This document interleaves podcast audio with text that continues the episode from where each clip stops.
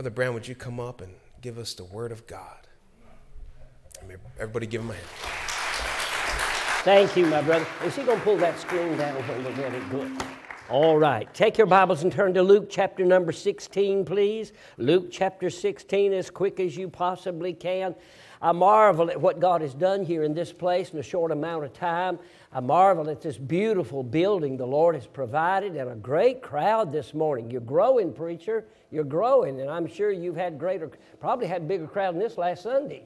And so praise the Lord. It's wonderful, wonderful to see you here. And just keep coming. I love it. I love it.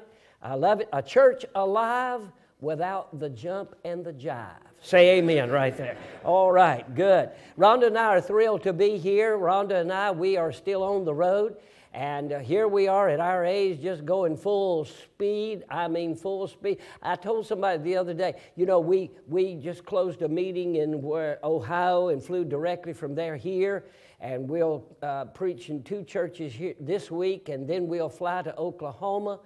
We'll fly home, and we're home one day, and then we fly to Oklahoma, and I preach a meeting there, and then we fly directly from Oklahoma to Norfolk, Virginia, and I preach in Chesapeake, Virginia, and on and on and on, week after week after week. I told somebody it'll finally kill us, but it's a wonderful way to die. It really is, and it really is. You know how it's going to end up for us at our age especially. I tell you how it'll end up. You remember the cartoon characters you used to see, and the little cartoon character runs through three stone walls, just blows right through three stone walls, turns and smiles at the camera, and this little crack comes right here, and it just falls in a pile. That's the way it'll end right there. And but Rhonda and I go, by the way, we've had some more grandbabies born since we were here, at least two or three. We've got 10 children, 37 grandchildren, and two greats. Or do we have three greats? We got three great-grandchildren, all three of them born since we were here the last time, and all three of them. And my first wife and I, my first wife passed away, and after 39 years of marriage, we raised seven children. Rhonda's husband passed away after 35 years of marriage. He was a wonderful, godly, independent Baptist preacher. He died, and the Lord put us together, and we've been married now 10 years. But my first wife and I, we had, thank you. My first wife and I had seven children. We went 7.5 years wanting children, couldn't have any. And had even begun to think on adoption, but we made the mistake of having a Baptist preacher pray for us to have children. And we forgot to tell him how many and ended up with seven. And this is an honest fact. After waiting 7.5 years for children, along came Joanna. 10.5 months later, along came Sarah. 14 months later, along came Derek. She had three in diapers at one time after waiting 7.5 years. Did you know a woman is a funny thing? Did you know that? It really is. And but once you're in the program, you are in the program. I'll tell you, you are. We were almost like one couple who went to their pastor and said, "Pastor, would you pray for us to have children? We've been married several years, and we wanted children, and the Lord has not blessed us with children. We don't know what is wrong." He said, "Yes, I'll pray for you." They said, "Would you anoint us with oil and pray for us to have children?" Well, he said, "Sure, I'll be glad to do that." So he was there in the church office, and he opened the drawer of his desk to reach in and get that little bottle of sweet oil he would keep. And when he reached to get it, it was gone. One of the children had been in the office playing with it and took it away. So he thought, "My soul, I got to have some oil." So he called his secretary and he said, "Maud, I need some oil." She said, "Some what?" He said, "Some oil." She said, "Don't have any." He said, "Didn't ask you whether he had it or not." "I need some oil." She said, "Well, what?" He said, "Look, I don't care where you get it. Go to the kitchen and get cooking oil. Go to the furnace room and get motor oil. I don't care where you get some oil. Bring me some oil." Well, in a little bit, she come roaring in there with a little can of 3-in-1 oil. And I can tell you're already ahead of me. But anyway, and so he took a little of that oil and put on his finger and rubbed on the man's forehead right here. Then he took a little of that oil and put on his finger and rubbed on the lady's forehead. And then he knelt and prayed that they would have children. 10.5 months later, she gave birth to, guess what? triplets after being anointed with 3-in-1 oil. And oh man, he was, the pastor was scared to go see her. He was afraid she'd be mad at him, you know, for anointing her with 3-in-1 oil. She had triplets, but he finally went to see her. And when he walked in the room, she looked over at him and bursted out praising the Lord. I mean, tears of joy and hands in the air and woo! Just so happy. He said, well, sister, I'm so glad to know you're happy. After being anointed with 3-in-1 oil, you had she said, oh, preacher, glory to God. I'm not rejoicing because you anointed me with 3-in-1 oil and I had triplets. I'm just rejoicing you didn't anoint me with 10W40. That's all I'm amen. And it's wonderful to be here. I'm open. I'd love to have a lot of fun with you this morning. I could carry on for 30 minutes up here. We would have a party plus. But I didn't come to have a party, and we're not here just for fun. Though it is fun to be in the house of God. Amen? Amen. And so here we are, Luke chapter number 16. I'm going to read a portion of Scripture that I'm sure if you've been in church very long, you're familiar with, but I want you to read it with me like you have never read it before, like you've never seen it before, and so we'll read. Starting with Luke chapter 16, verse number 19, everybody stand up for Jesus, ye soldiers of the cross, lift high his royal banner, it must not suffer loss. Luke 16, verse number 19. And there was a certain rich man which was clothed in purple and fine linen and fared sumptuously every day.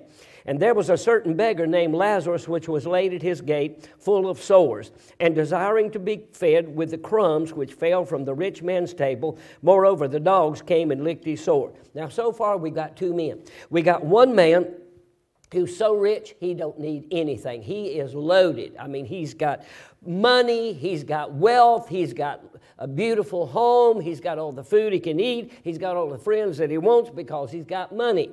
And there's another man that has nothing. He's a beggar laid at his gate and desiring to eat the crumbs that falls from the rich man's table. He didn't even have a friend. If he did, the friend would have been there.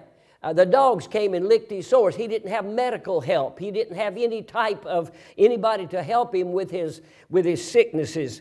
And so here are the two men. Notice verse number 22. And it came to pass that the beggar died and was carried by the angels into Abraham's bosom. The rich man also died and was buried. Stop right there. Here's a man that's got everything, and he died and went to hell. Here's another man that had nothing, and he died and went to heaven. The bottom line is this. At the worst, it's still the best to be a Christian. At the worst, it's still the best to be a Christian. And in hell he lifted up his eyes, being in torments, and seeth Abraham afar off and Lazarus in his bosom. And he cried and said, Father Abraham, have mercy on me, and send Lazarus that he may dip the tip of his finger in water and cool my tongue, for I am tormented in this flame. Now, I want you to notice verse 23, and in hell he lifted up his eyes, being in torment, seeth Abraham afar off and Lazarus in his bosom. Some years ago, I had the privilege to tour Alcatraz, the Rock, that monumental, notorious prison built on an island which is basically a rock out in the San Francisco Bay. The most notorious of the notorious were imprisoned there. Machine Gun Kelly was there. Old Scarface himself, Al Capone, was there. The Birdman, Robert Stroud from Leavenworth, was there, who, by the way, they said was the most dangerous man in the prison. Creepy Carpus was there. The Anglin brothers were there. And we could go on and on talking about the notorious prisoners that were in their place. Several were murdered there. And there were all kinds of attempted jailbreaks there.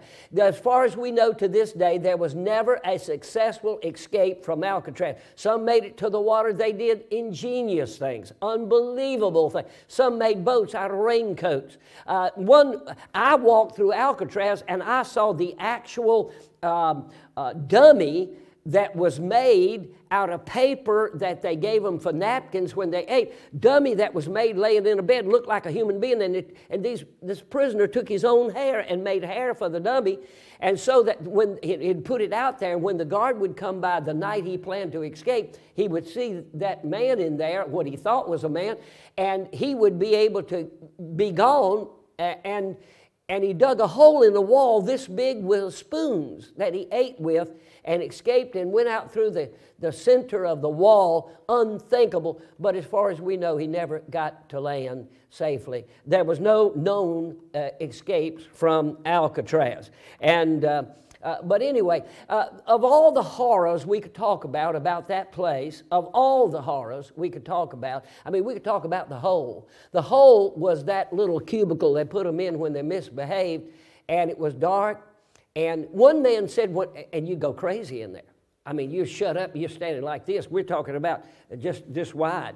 And one man said, "The only way I kept my sanity was I pulled a button off my shirt and my prison outfit. I pulled a button off and dropped it on the floor, and then I'd get down and feel for it to try to find it. And I did that over and over and over again just so I could keep my sanity." That's not the worst thing. The worst thing wasn't the food. The food was good. They said it was amazing. The food was good. The worst thing was not the threat of death from other prisoners. That wasn't the worst thing. Do you know what they said the worst thing was? They all agreed. The worst thing was this. They said on quiet Friday and Saturday nights, when it got still and quiet, they said, you could look across the bay, and there was the shoreline. And I ate fish on that shoreline, and you can see the shoreline.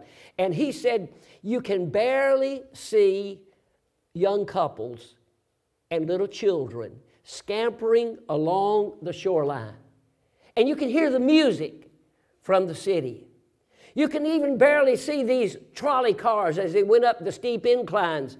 San Francisco is a very hilly city, especially as it comes down there to the San Francisco Bay. And they said this.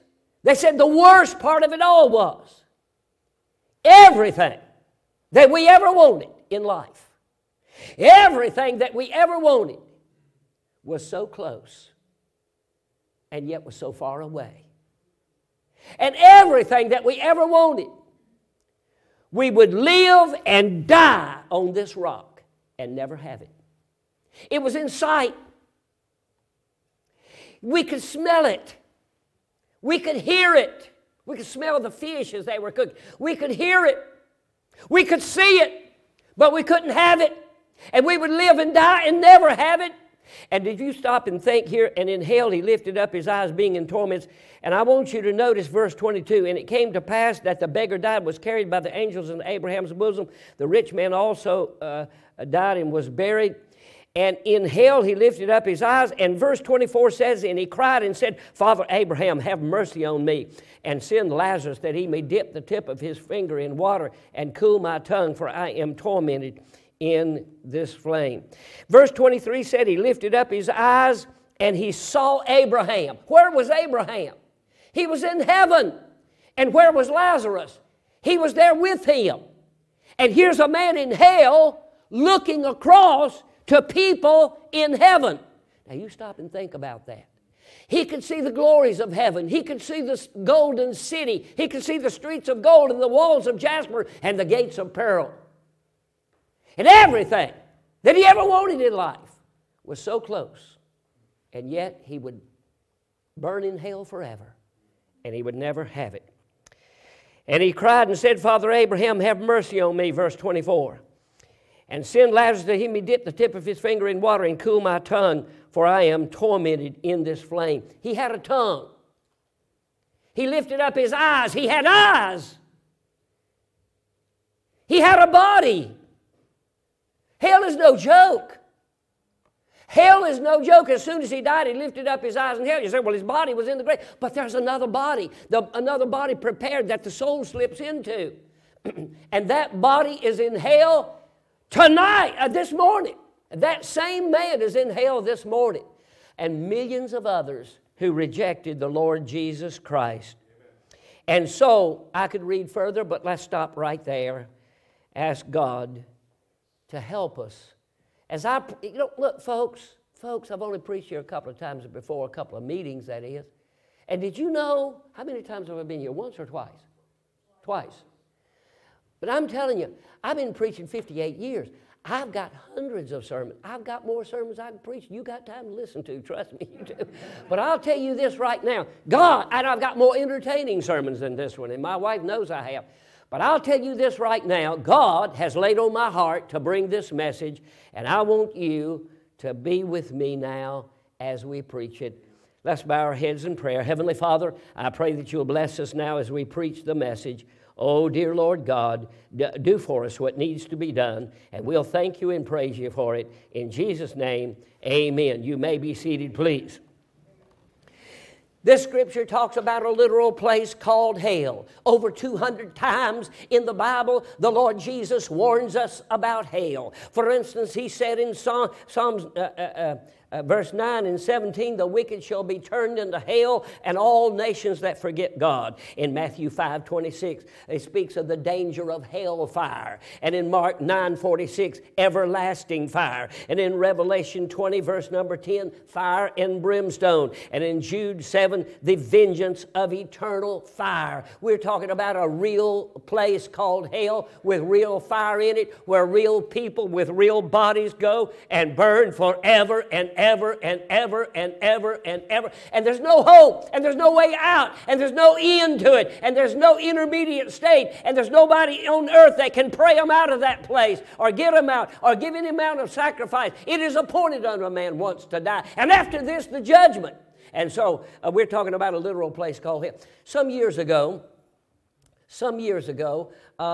we have a daughter in Mexico, an hour outside of Mexico City, and she's married to a wonderful man, and they've been missionaries there for how many years, Rhonda? Which is 28 years. They've been missionaries in Tula, Mexico, and 20 minutes from their house, not long ago really, there was a gas line explosion. What happened was the gas line had erupted, and it was throwing gas in the air, and when people heard about it, they come rushing to the scene, hundreds of them, with 5-gallon containers, and they ran up to try to collect this gas out of the ditch. It was running out in the ditch. It was also spraying into the air, and so they rushed to the scene to get some of this free gas.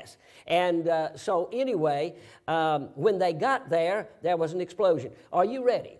Let's turn this on, and if we can get some lights turned off here. You may not be able to see this clearly, and you're not close enough to see it real good, but I want you to notice here, some of them burnt to death immediately right on the scene, and others ran until they just dropped. Those are bodies burning in the fire. And when you think of the, and by the way, just pause it right there if you would. Just pause it right there. I had a copy of this, and I had forgotten, left it in the room, and your sound man is one of the best in the country. If not, he could have never found this. But he found it online, and he's showing it to us here. In the beginning of this, it showed the gas spewing in the air. See if you got a frame on that back there real fast. If you don't, it's all right. It shows the gas spewing from the line before it exploded. I don't know. Let's see here. Yeah, we had seen it earlier here. You had it earlier there when we were looking. It's before that. But anyway, the gas line erupted. It was blowing gas in the air, and the people were gathering it, and 18 military men, just keep looking, you might find it. I'll be preaching while you look. 18 military men were standing there warning them, don't come here. This thing could explode. This thing could blow. And they were even saying among themselves, you know this thing's going to blow up. And yet hundreds of them were right there in the gas. It was pouring gas on them. It was spewing gas on their bodies. But they just kept getting it. They said that a cell phone could have set it off. That's how much gas was in the air. And there was vehicles running nearby. You know, fire combustion engines running nearby. And the military men trying to warn them and stop them. Don't do it. You're in danger. But they kept on. We're talking about women. We're talking about children. We're talking about men. We're talking about teenagers. We're talking about older people. There were all kinds of people. And yet they kept on and kept on and kept on. They brought comfort. They found comfort in the fact everybody was doing it. You've heard that also? Well, everybody else is doing it. Everybody else is going to hell too, but I don't want to go to hell just because everybody else is going to hell. Amen. You say, well, good night. Well, if I get to hell, I'll have a whole lot of company. They had a whole lot of company in that film too, didn't they? There was a whole lot of people screaming, a whole lot of people burning, a whole lot of people yelling, and yet it was no comfort to them, friend. It was no comfort. Nobody hollered at somebody burning to death and said, well, at least there's two of us here. No, nobody did that. The risk they took over nothing. 2 gallons of gas. The average one of them had their gallons half, cans half full. The price they paid, the risk they took over hell. And you stop and think about people maybe in this room that are lost and the risk you're taking to walk out of this room lost when you could get saved this morning and your heart could stop beating 3 minutes after you walk out that door, or you could go down the street and some idiot could run over you in a car and kill you, and the risk that you're Look, some years ago in Chicago, one of these cameras, you know, they got cameras everywhere, picks up everything, picked up a guy that was crossing 4 lanes of a busy street, 4 lanes of highway, pretty fast traffic. And as he was coming across the lanes, he got to the median, but just as he got to the median, his hat blew off. He went back into the lane to get his hat, and a car hit him and killed him. Showed it on the screen.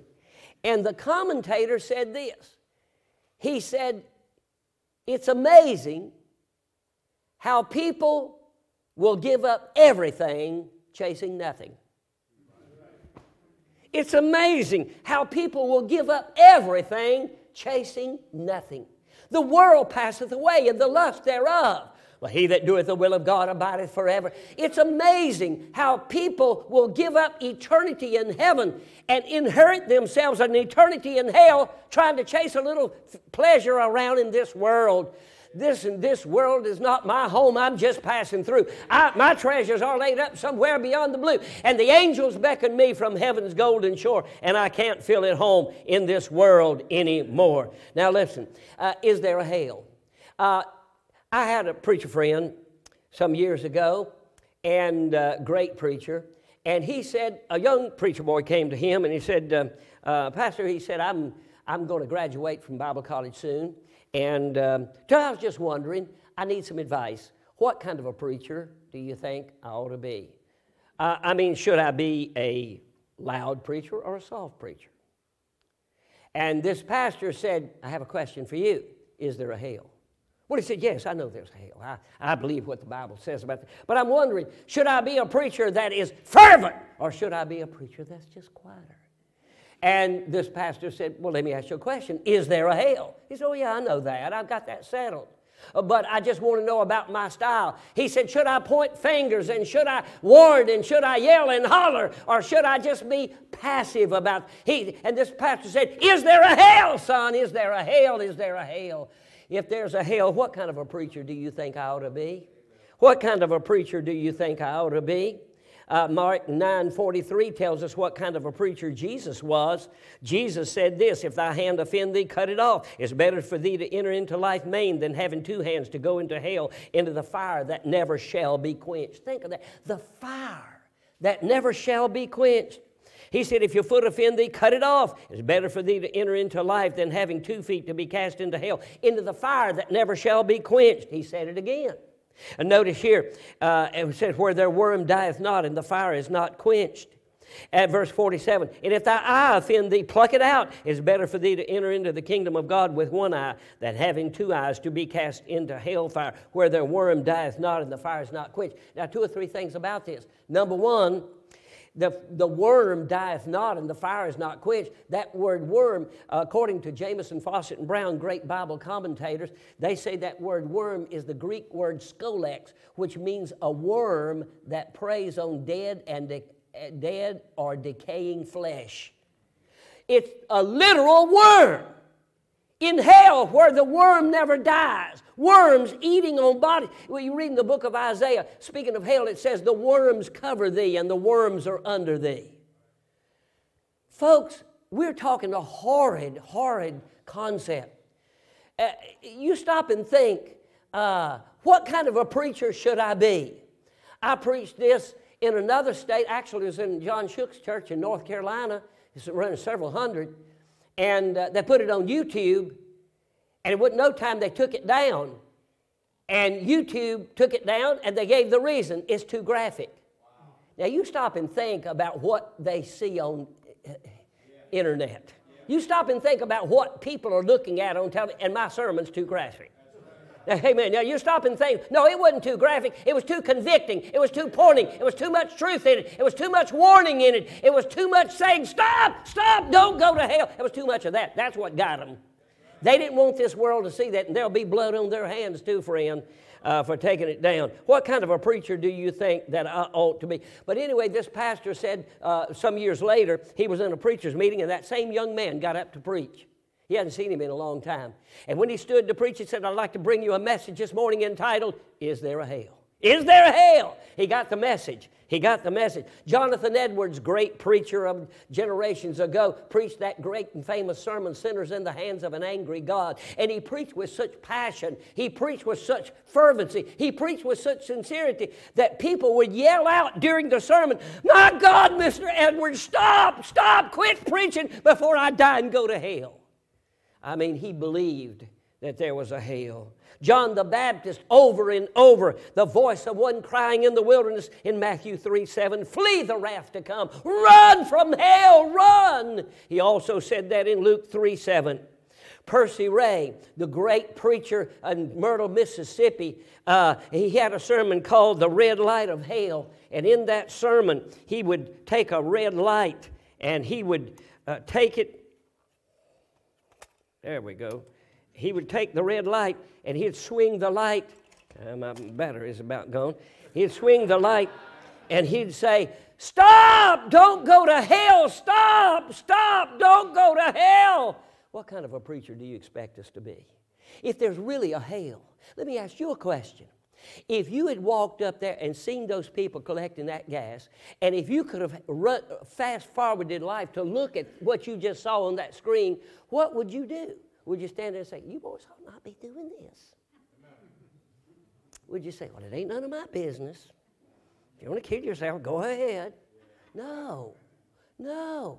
If you could look and see what you just saw on that screen and knew that those people would suffer that and burn to death there, you'd be standing, stop, stop, don't go up there, stop, don't go up, listen, you're going to burn to death, stop. That's what you do. What kind of a preacher do you expect me to be? What kind of a preacher, what kind of a person do you expect me to be? I had a preacher friend years ago, I heard him tell this story, it'll stay with me for my life. He said, I closed a meeting. And was coming back into New Orleans, Louisiana, and said, I was crossing over the big bridge over the Mississippi River, dropping right into New Orleans.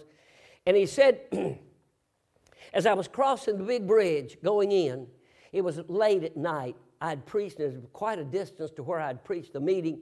It was a long drive back home, and it had gotten late, like 11:30, midnight.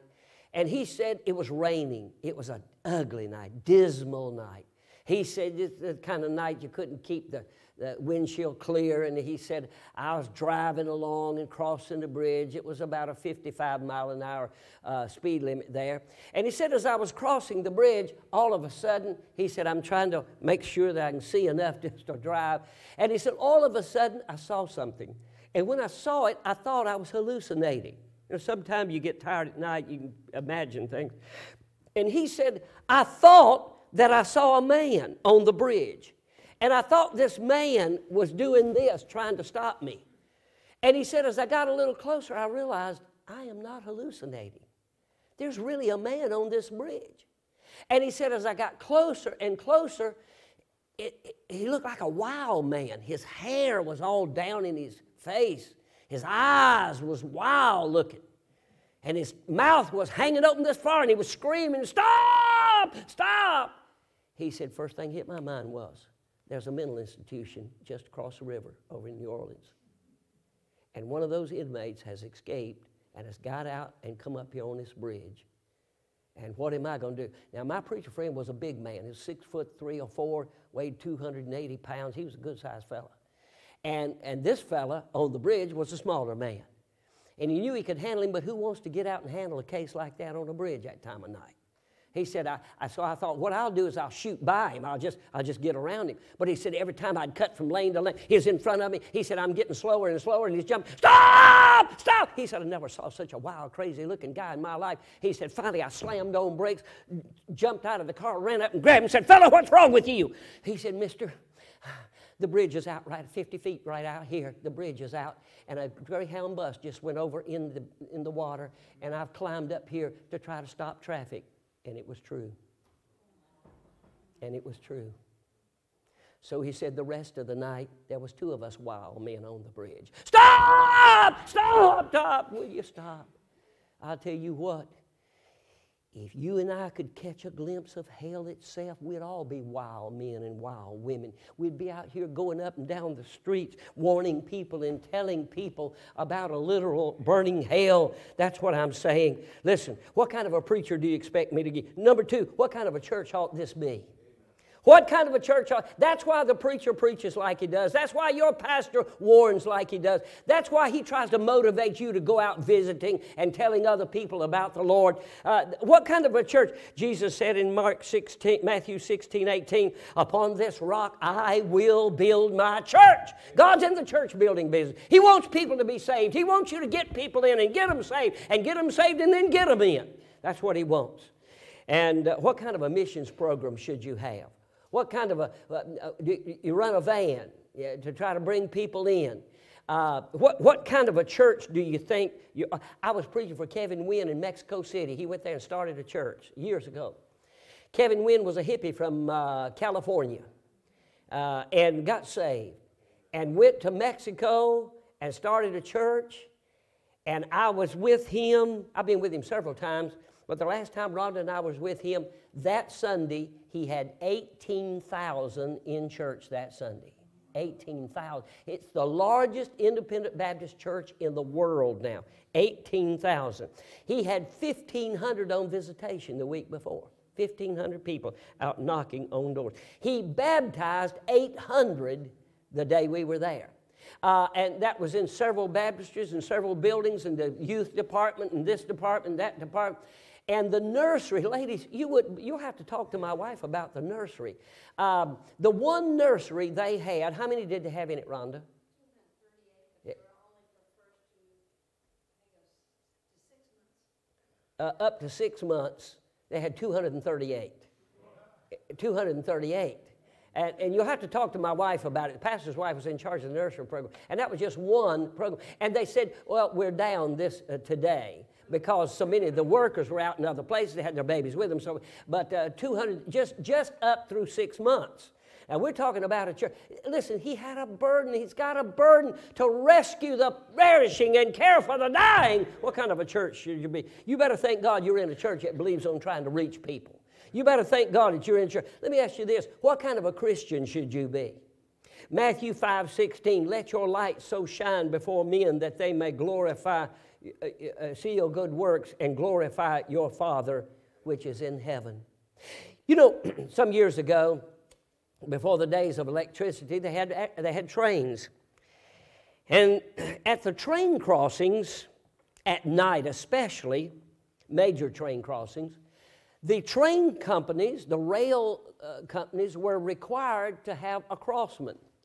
And this crossman would stand at the crossing, and whenever the train would come, he was required to have a lantern. And he was required to stop the traffic by swinging the lantern and tell them to wait because the train was coming, and he would hold them there until the train passed. One night, a family was hit on a track at a crossing, and some people were killed. And the case went to court. And in court, here's what the family, those that were left of the family, claimed, or the living relatives that were not in the car when they were killed. Here's what they said.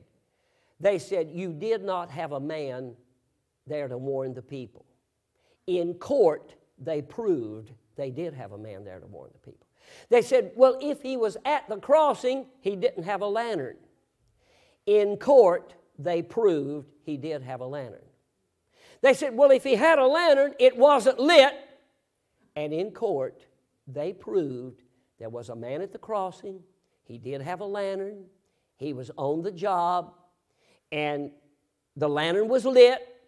And he was swinging the lantern. But they discovered the problem. Even though the man was at the crossing, and he did have a lantern, and the lantern was lit, and he was swinging the lantern to warn the people. The globe was so smutty. Now, if you're old enough to know anything about kerosene lanterns, you got to keep the globe clean. If you don't, soon you won't be able to see much light at all. And the globe was so smutty that car, those people, could not see the light. And because they couldn't see the light, they just rushed right by. They didn't see the man, they didn't see the lantern, they didn't see the light. Though all three was there, they didn't see it. Couldn't see it. Nobody else could have seen it. And they ran through, and that train hit them and killed some good people. Now, wait a minute. Did you know that train company had to pay off? I forget how many thousands and thousands of dollars, back when money was money, that train company had to pay. And here's what the court said. The final verdict of the court was this. The train company is responsible not only to have a crossman there, and not only that he have a lantern there, and not only that the lantern be lit, but they're responsible to see that the light is visible, that they can see the light. If they could have seen the light, it would have been their fault. But since they couldn't see the light, they were not guilty, and the train company paid off. Friend, let me tell you, if you and I are born again, we've got the light inside. Amen. We've got Jesus inside of our hearts. Amen. That's why the preacher was shouting and praising the Lord this morning, and some of you were too. You've got the light inside. I've got the light inside. And friend, listen to me. Because we've got the light inside, we have the responsibility to let our light shine before men, that they may see our good works and glorify our Father in heaven. And so, is your lamp polished? It's not just do you have the light. Of course you're saved. You're going to heaven. You trusted Jesus. You have eternal life. You got the promise in the Bible. You'll walk on the streets of gold. But can people see that light? Can they see your testimony? Can they know what kind of a Christian should you be? Stop and think about it. What kind of a Christian should you be?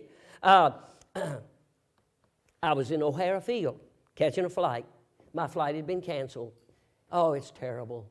You get delayed flights. The most feared words to anybody that flies much are these two words, slight delay. If they ever say slight delay, you can hang it up, boys, especially if you're in O'Hare Field. You might get out of Dallas-Fort Worth. You might get out of Atlanta. You might get out of Detroit, but don't try it in O'Hare Field. Oh, O'Hare Field's the worst place. But anyway, I'm standing in a line about as long as from here to that back door, and the flights have been canceled.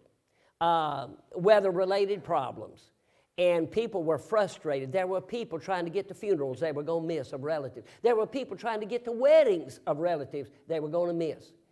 There were people with all kinds of business appointments that they were trying to get to, and they were aggravated.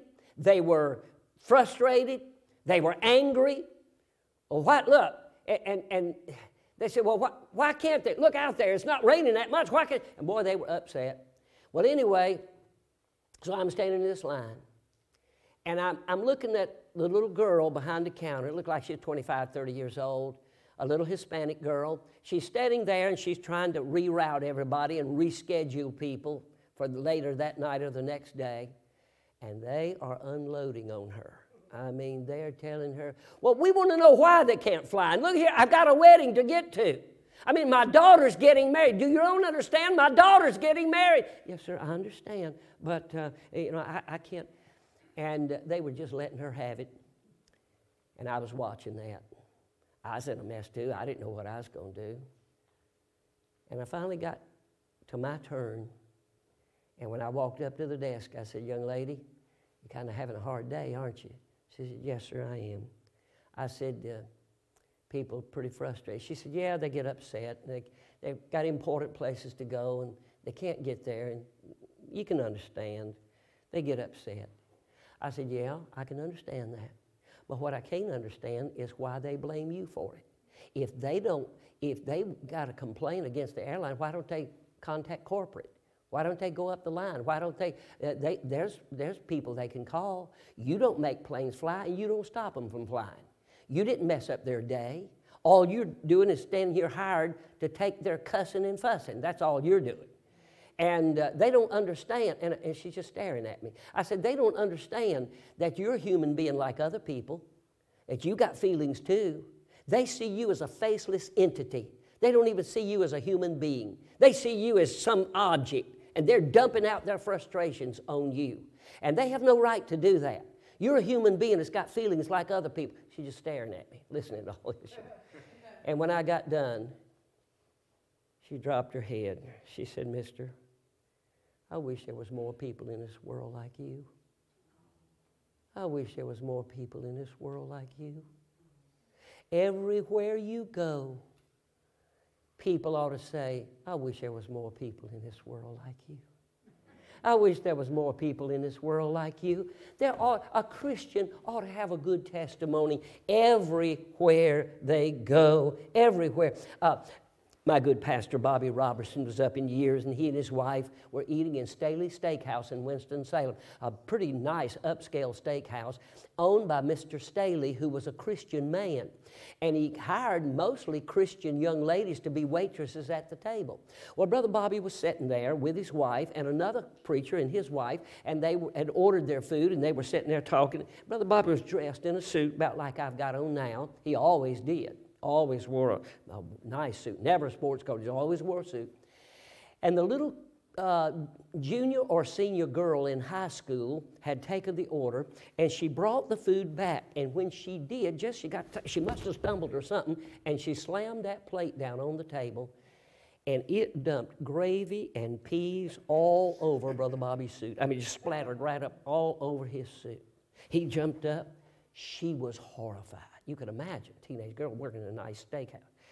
And he grabbed his hand towel and he began to wipe it off. She was horrified. I mean, she turned pale. It's like she was going to faint. And hadn't been working that long. And he looked up and saw her, and he said, young lady, now you stop. This is going to clean off. This is going to be okay. You didn't mean to do that. This is going to be all right. And you just relax. Young lady, if this is the worst thing that happens to you today, you're going to have a good day. Did you know that? Just a real good day. If it's the worst thing happens. And he wiped it off, and she was, apologies plus. He said, it's okay. And he said something to her kind of like this. Let's make a deal. If you don't tell, I won't tell. Okay? And she turned and went and got him some more food and brought it back and left. Well, in a little bit, Mr. Staley, who knew my pastor, Brother Bobby, came out. I can hardly tell this without crying. He came out and he said, Pastor Robertson, there's a story you need to hear. He said, we hired this girl, but she wasn't a Christian. She's a good girl, but she wasn't a Christian. And so we talked to her about the Lord, but she wouldn't get saved. He said, matter of fact, the other girls talked to her about the Lord, and she wouldn't get saved. He said, everybody witnessed to her. He said, she wasn't rude, she just was cold. She just turned off. I don't have anything to do with it. And he said, when you treated that girl like you did a while ago, he said, that girl came walking back in here where all the cooks were in the kitchen and stood and said, well, I finally met a Christian. I finally met a Christian. Everywhere you go, people ought to say, well, I finally met a Christian. I finally met a Christian. I met somebody that didn't just say they were a Christian, they acted like they were a Christian. They talked like they were a Christian. They controlled their temper and temperament like they were a Christian. They had the expression of a Christian. They had the love of a Christian. They had the help of a Christian. Let me tell you, if there is a hell, if people are going to hell, then not only what kind of a preacher should I be, but what kind of a Christian should I be? Number 3 or 4, whatever it is, don't matter. Let me just say this. If there is a hell, what kind of a witness should I be? What kind of a witness should I be? Mark 16:16, he that believeth not is damned. Everybody that doesn't believe on the Lord Jesus Christ is damned to go to hell and burn forever and ever and ever. I had Dr. Curtis Hudson preach for me several times before he died. The greatest preacher in the world. He said, have you ever had Carl Hatch here? I said, no, I never have. He said, well, you ought to have him. I said, why? He said, well, you just have him, you'll find out. Well, I'd never met him. And next time I had Dr. Hudson, have you had Carl Hatch yet? I said, no, I never have. He said, well, you ought to have him. I I said, well, what's he like? He said, he's like nobody you ever met before. I said, well, can you give me an example? He said, he's just like every Christian ought to be. He's the only normal Christian you ever met in your life. I said, in what sense? He said, I think you just had him. I said, well, look, I'm in a small town here.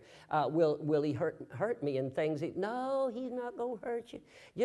Just have him. Well, I finally booked him. And he was an older man. He'd been an old drunk. I found him out in a snowbank. He was about dead, and he got saved and was a preacher and evangelist, talked kind of rough like this.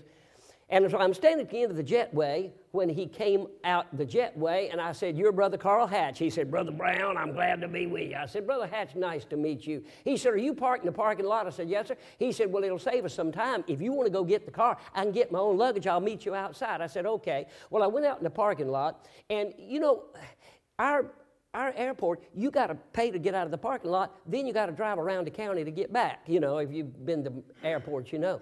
And I had to go way out on the main road. In time, I got paid, found the car, drove out, got paid, went back on the main road, drove all the way around and came back.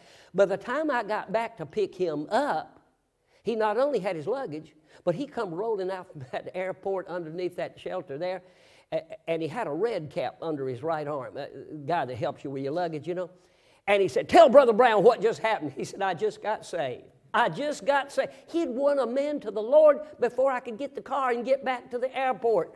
And did you know I witnessed that man several times after that just to see if he really was saved. And every time he said, "Yeah, I'm saved. Brother Hatch told me how to get saved. He told me, and I am saved." I've never said, listen, we were on our way to the church, but we had to go through Iowa City. I'm 60 miles from the airport. And I said, "Brother Hatch," I said, "look, I don't want to impose on you, but I'm 35 miles from Mercy Hospital.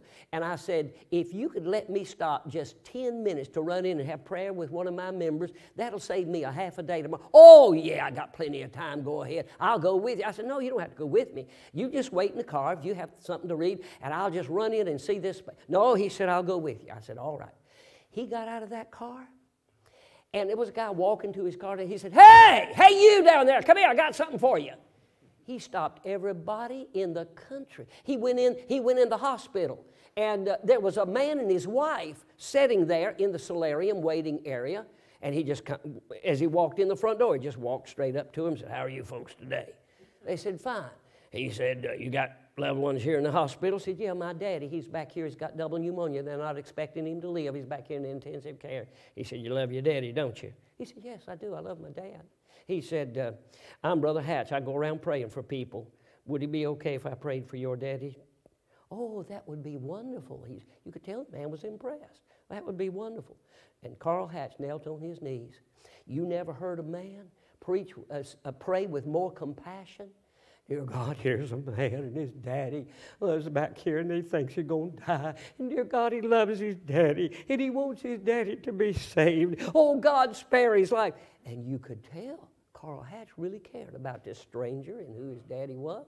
And when he got done praying, he got up. He said, "Let me ask you a question. Do you know for sure if you died right now, you'd go to heaven?" "Oh, yes. We're members of the Solon Methodist Church right up here 3 miles out of town." He said, "Well, I'm a member of a Baptist church, but that's not going to take me to heaven. And your Methodist church is not going to take you to heaven either.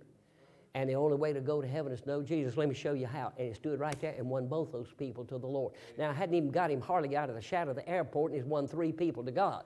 And I'm telling you, that was just the beginning. I have never seen anything like him in my life.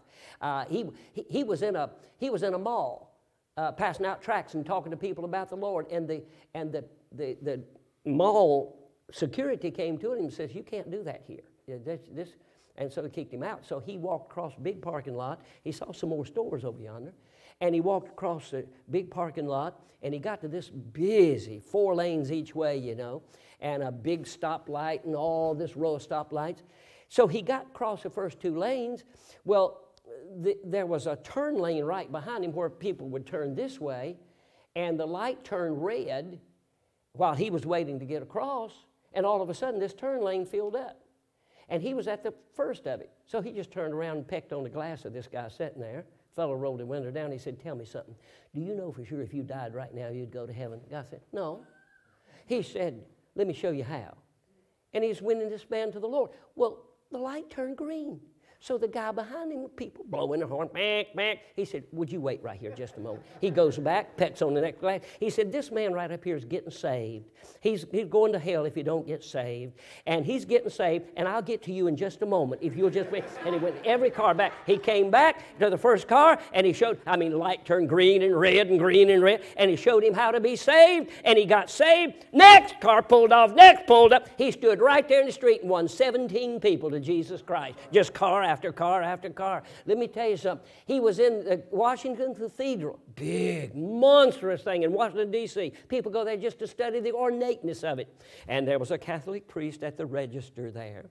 And Carl signed to go in and see this beautiful church.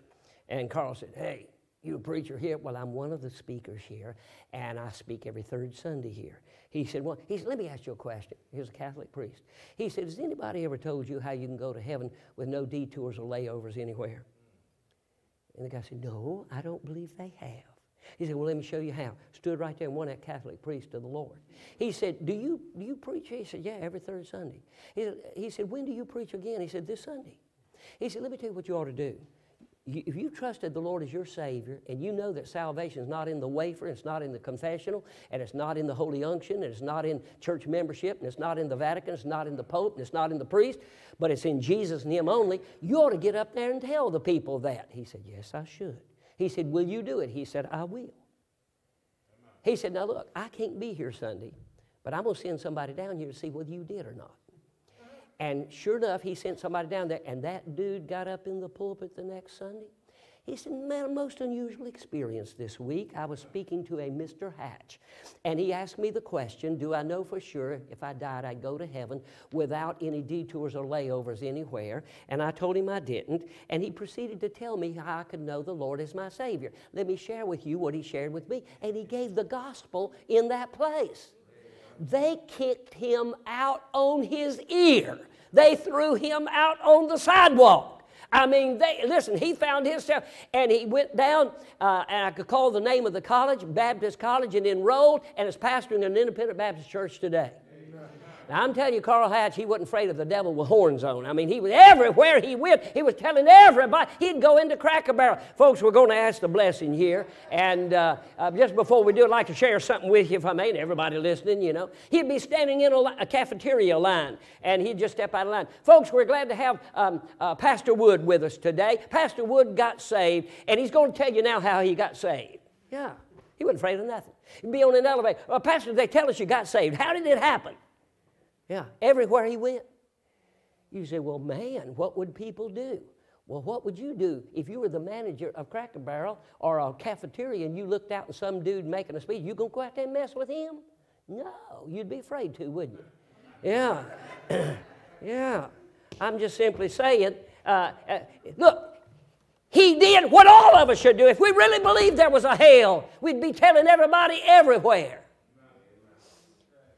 Dr. Hudson told about a preacher sitting in a solarium waiting for a flight, and it's filling up. We were there yesterday, but it's that way all the time.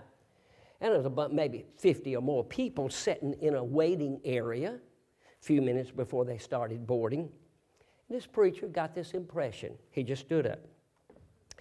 He said, folks, for those of you going to Atlanta today, you're going to need 2 tickets. People's eyes got big. 2 tickets.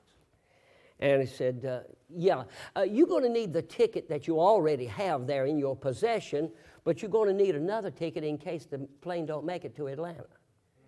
He said, if this plane crashes, you're going to need another ticket to go to heaven, or you'll end up in hell. And he said, I've got one right here if you'd like one. And he said, people just stared at him. And they kept staring. And he said, finally, I just sat down. And he said, I thought to myself, I have made a total idiot out of myself.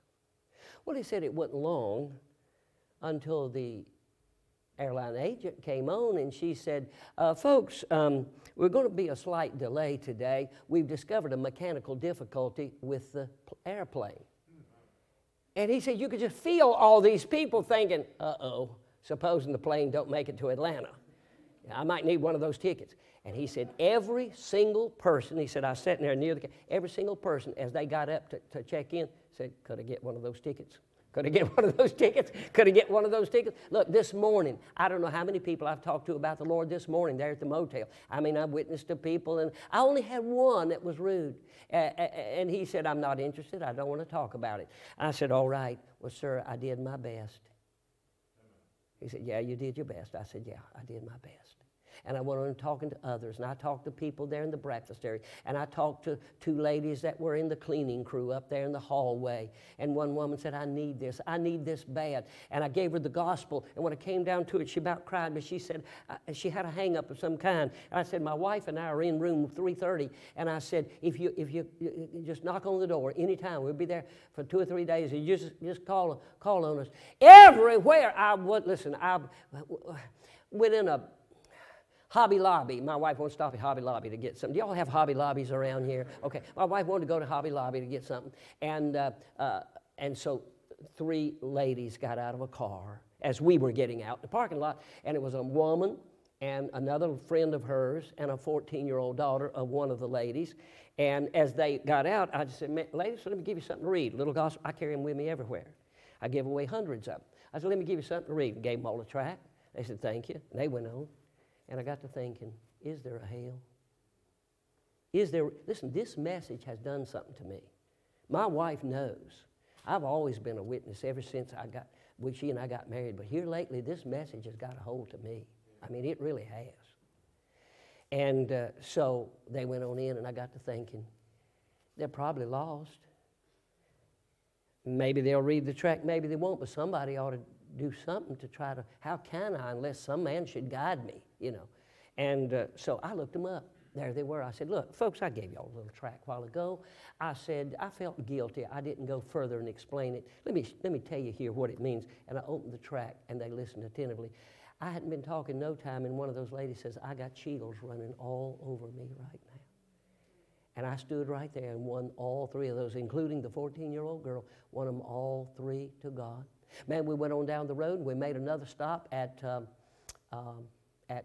Dollar General. Dollar General was a little discount store. And as we got out, an elderly lady was walking in. I handed her a tract. I said, ma'am, let me give you something to read. She said, thank you. She walked on in. And then I got to thinking, is there a hell? Is there really a hell? Will that woman die and go to hell if she don't know the Lord? And if she does, will I look at her in hell screaming and falling and burning? And I'll say, why didn't I say more? Why didn't I do more? Why didn't I just give her a tract? Why didn't I do something? So I looked her up and spoke to her inside. And you know what she said to me? She said, my father, he's in heaven now, but he was a Methodist preacher. She said, but I'm not saved. I don't know the Lord as my Savior. And I stood right there and won that lady to the Lord. There was 3 sages and 2 stops along the road. And I'm still not near the witness I should be, and I know it. But I do know this. I want to do what I can. I want to be the kind of soul winner I can. I want to do what I can to try to reach people with the gospel of the Lord Jesus Christ. That's what I want to do. What kind of a witness should you be? I was preaching from my wife's son. She has 3 angel children. And I was preaching for Travis in Angola, New York, a little town out in upstate New York. And so I'm staying at his house. And so I'd preached on Sunday morning, and I wanted to get a nap in the afternoon. And I'm about done, folks. So just hang with me a little bit here. And I wanted to get a nap, and so I went up. I was tired. But as we pulled up on the parking lot, there was a group of teenage boys shooting basketball on the church parking lot. I said, they go to your church? He said, no, they're just boys in the neighborhood. But I let them play basketball here because it don't hurt anything. And I just want them to know that we're a friendly bunch down here. And I said, well, good. So I went on up, and I laid down. I was tired. And then I got to thinking, those boys probably lost, at least some of them. I got up. Put my trousers back on, put my shoes on, walked out there. They were shooting basketball. I said, boys, I don't want to stop your game, but let me give you something to read. And I passed them all the tract. I said, let me tell you what this tract means. And I told them how to be saved. They stood there at abrupt attention. They gave me the utmost respect. And I said, boys, I'm going to let y'all play basketball. But I just wanted to tell you how to be saved. And I'll tell you this, you can pray right now in your heart. You can ask Jesus to come into your heart and save you. 5 of the 8 got saved standing right there. 5 out of the 8. Does it make any difference to you? Does it make any difference to you? If a soul dies in sin, God has told you to win. Does it make any difference to you? Will his blood be required at your hand? Do you win the lost while you can? Do you make plain the way? Do you work while it's day? Is the Lord working daily through you? What kind of a witness? If there is a hell, if there is a hell, if what you saw on the screen is nothing compared to hell, what kind of a witness should you be? And then I close with this. If there is a hell, what kind of a sinner should you be? Matthew 23:33, how shall we escape? How shall you escape the damnation of hell? Think about that. Jesus said, how shall you escape the damnation of hell? Hebrews 10:31, it is a fearful thing to fall into the hands of the living God. Folks, if you're here without Jesus Christ, what kind of a sinner should you be? Unconcerned? In light of something that'd make that look like a picnic? Unconcerned? What kind of a sinner should you be? In 1 Samuel 20, verse number 3, David said, there is a step between me and death.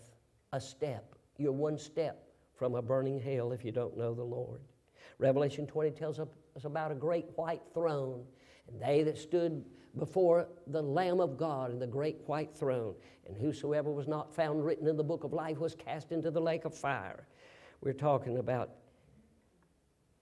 a hell. I close with this illustration. I didn't realize, but I preached quite a while. But this is every bit as good as what you're going to see when you go home and watch that stupid television. Did you know that? Every bit as good. But let me give you this illustration, and we'll quit and go to the house. I had a preacher friend, and before he became a pastor, he was a truck driver. I mean, a big over-the-road 18-wheeler. And he said, he was saved, he was a Christian, but he was a truck driver. He said, I had this certain truck stop I'd stop at when I was on this route, and he said there was a bunch of infidels in there that cussing and carrying on about every time I went in, and they knew I was a Christian. And he said, when I got in, I ordered and I got my food, and he said, I bowed my head to pray. Well, it kind of embarrassed them, so they started cussing and carrying on just because I was there. And he said they was talking dirty and like a bunch of heathen will, you know. And he said, I finished my food. And he said, I went out, and he said, I'd been there quite a while, and said some of them were getting up at the same time. There's a bunch of them. And he said, I got in the truck and pulled out on the road. It was a 55-mile-an-hour two-lane highway in the country. And he said, I started down the road. And he said, I'd gone about a mile, and said it was 2 or 3 other semis in front of me and behind me. There were several of us pulled out about the same time. Some had joined us on the open highway. And he said, I looked in my rearview mirror, and there was a truck passing, 3 or 4 trucks, including mine.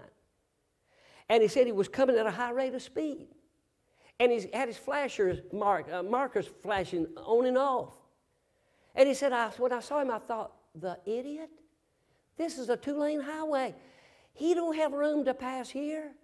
A car came around that curve down yonder. There's no way.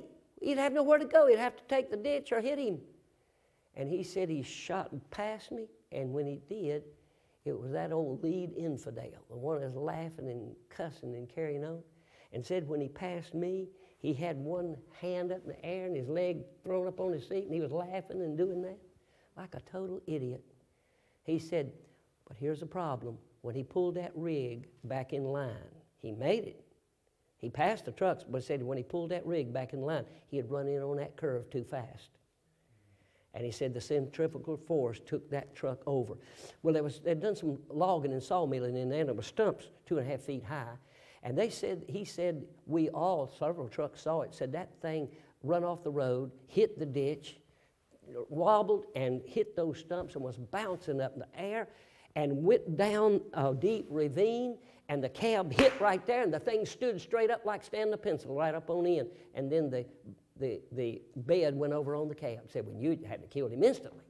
Said we jumped out of our trucks, we got the rigs off the road as best we could, jumped out of our trucks, ran down to him, and said when we got down to where he was, shock, he wasn't dead, he was conscious, but he was in excruciating pain. His left arm and his leg was crushed between the steel of that cab and the seat, and he couldn't get loose, and it was about to kill him, and he said he was screaming and carrying on, get me out of here, and said we tried to get him out. The whole cab was craned where it mashed it, and he said while we were working, all of a sudden somebody said something made my blood run cold.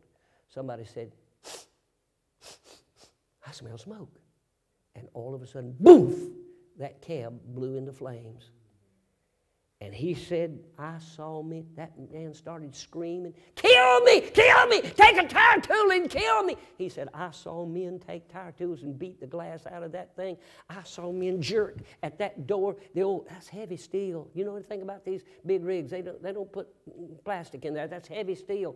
And they jerked at that door until they singed their hair and burnt their fingers trying to get that man out. But the fire was getting hotter and hotter. And said, finally it got so hot we could not. We had to stand back, and said we stood there and watched that man, he with that one arm in the air screaming to the top of his voice and that hand like a wild worm jerking in the air, and said all of a sudden it stopped.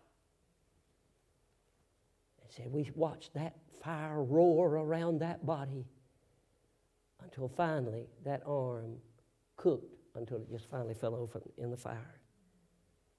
And he said, a man, we were standing in horror watching it, and said one of the truckers standing beside him, he said, well, there's one thing about it.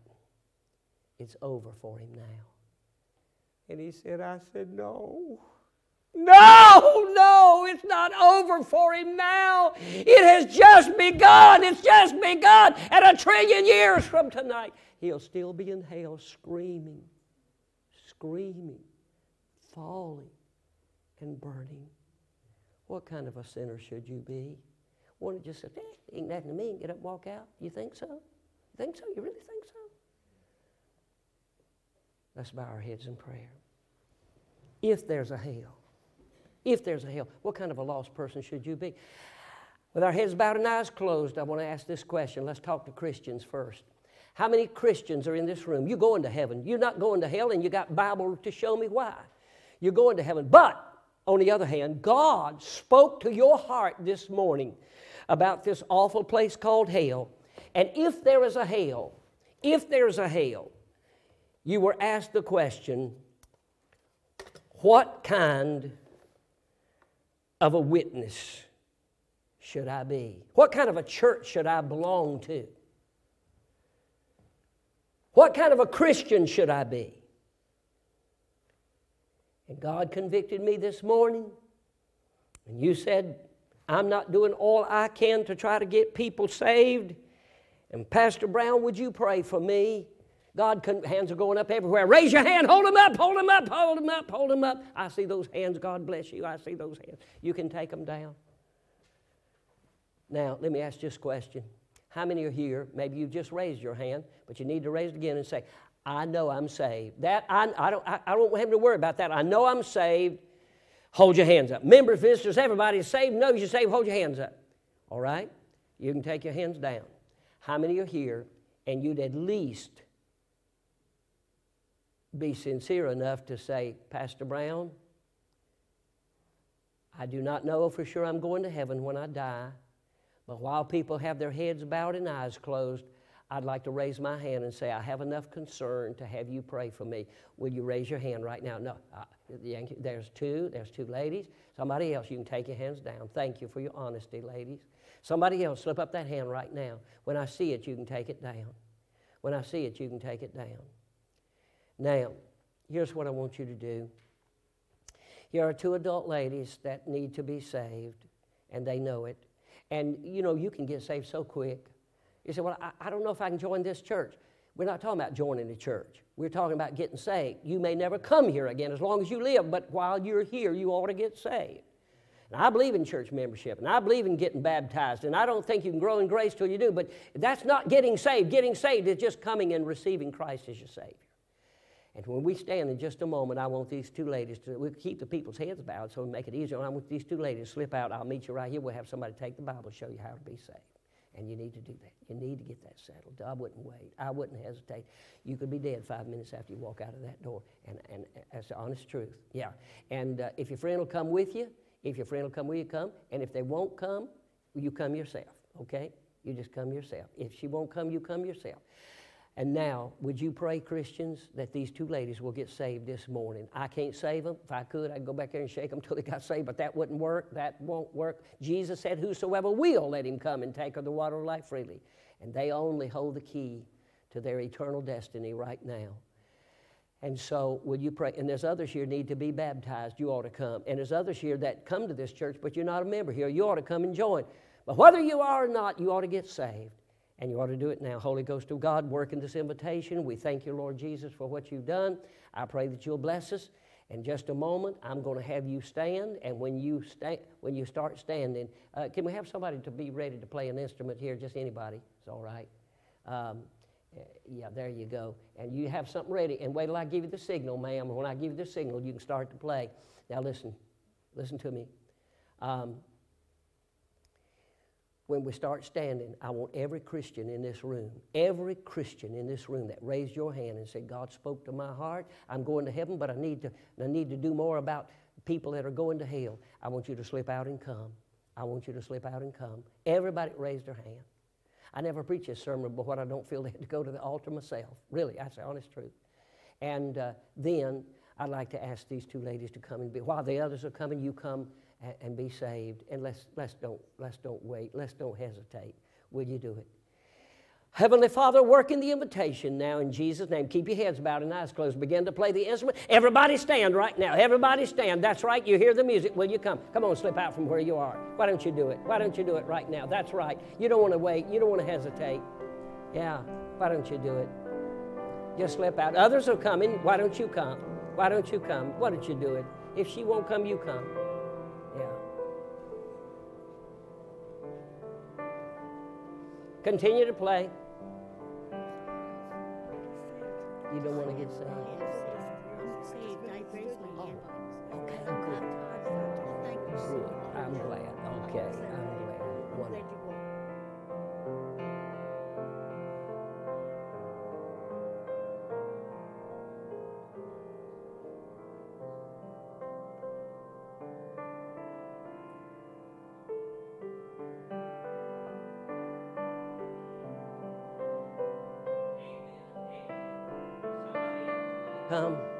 People need the Lord.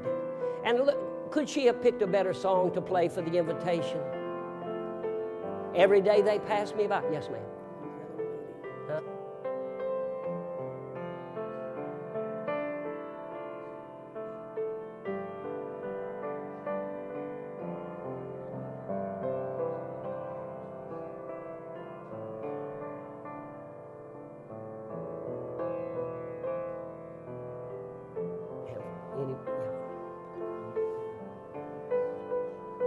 Amen. Amen.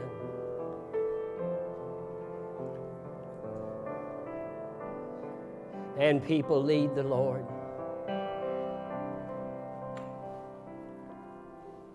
Amen. Thank God for this altar full this morning. People talking to the Lord that are Christians and saying, I want to be a better Christian. I want to let my light shine. I want to tell others about Christ. At our best, we'll fall short. At our best, we won't witness enough. At our best, there'll be people without God going to hell. But I want to do what I can. I want to increase. I want to be better about it. I want to reach more.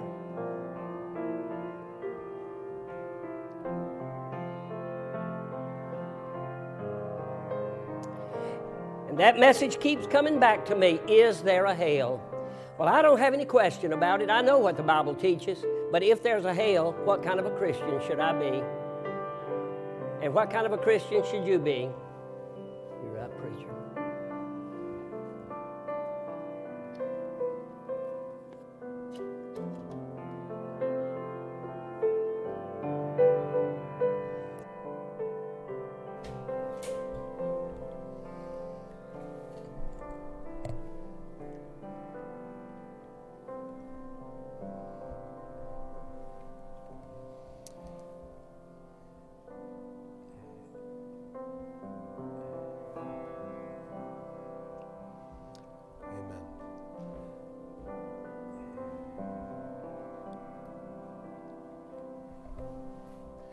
Man, God's doing something great in this church.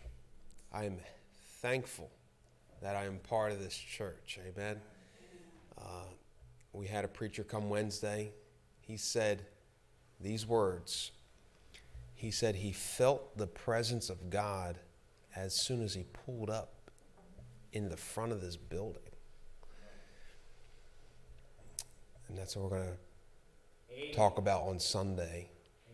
We don't need bake sales and flea markets here. We need Christ and more of him. He must increase. He must increase. He must increase. You having problems in your life? He must increase. The land is sick. He must increase. We don't need programs. Christ, he must increase.